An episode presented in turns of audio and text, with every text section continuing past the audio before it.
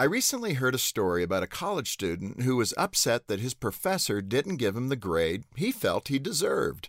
Instead of handling the situation himself, the student called his mother on the phone in front of the entire classroom and complained to her.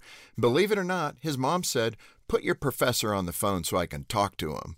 Fortunately, the professor had clear boundaries. When the young man marched to the front of the room and handed him the phone, the professor refused to take the call. He told the student, This isn't high school. I have no intention of discussing your grade with your mother. That story illustrates how easily boundaries can be blurred in parenting. When your children are first born, you do everything for them. You have to. But as they grow older, your role in their day to day lives should decrease. And ideally, by the time they strike out on their own, you and your children will both be clear about where your responsibility ends and theirs begins. I've raised two boys, so I empathize with every parent who is struggling to draw clear boundaries. And hear this there is no perfect parent. What's important is to offer consistent, loving support while not doing for your children what they can do for themselves.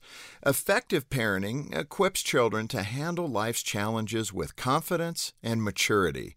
And remember this you're not raising children. You're trying to raise adults. To help your children thrive, visit FocusOnTheFamily.com. I'm Jim Daly.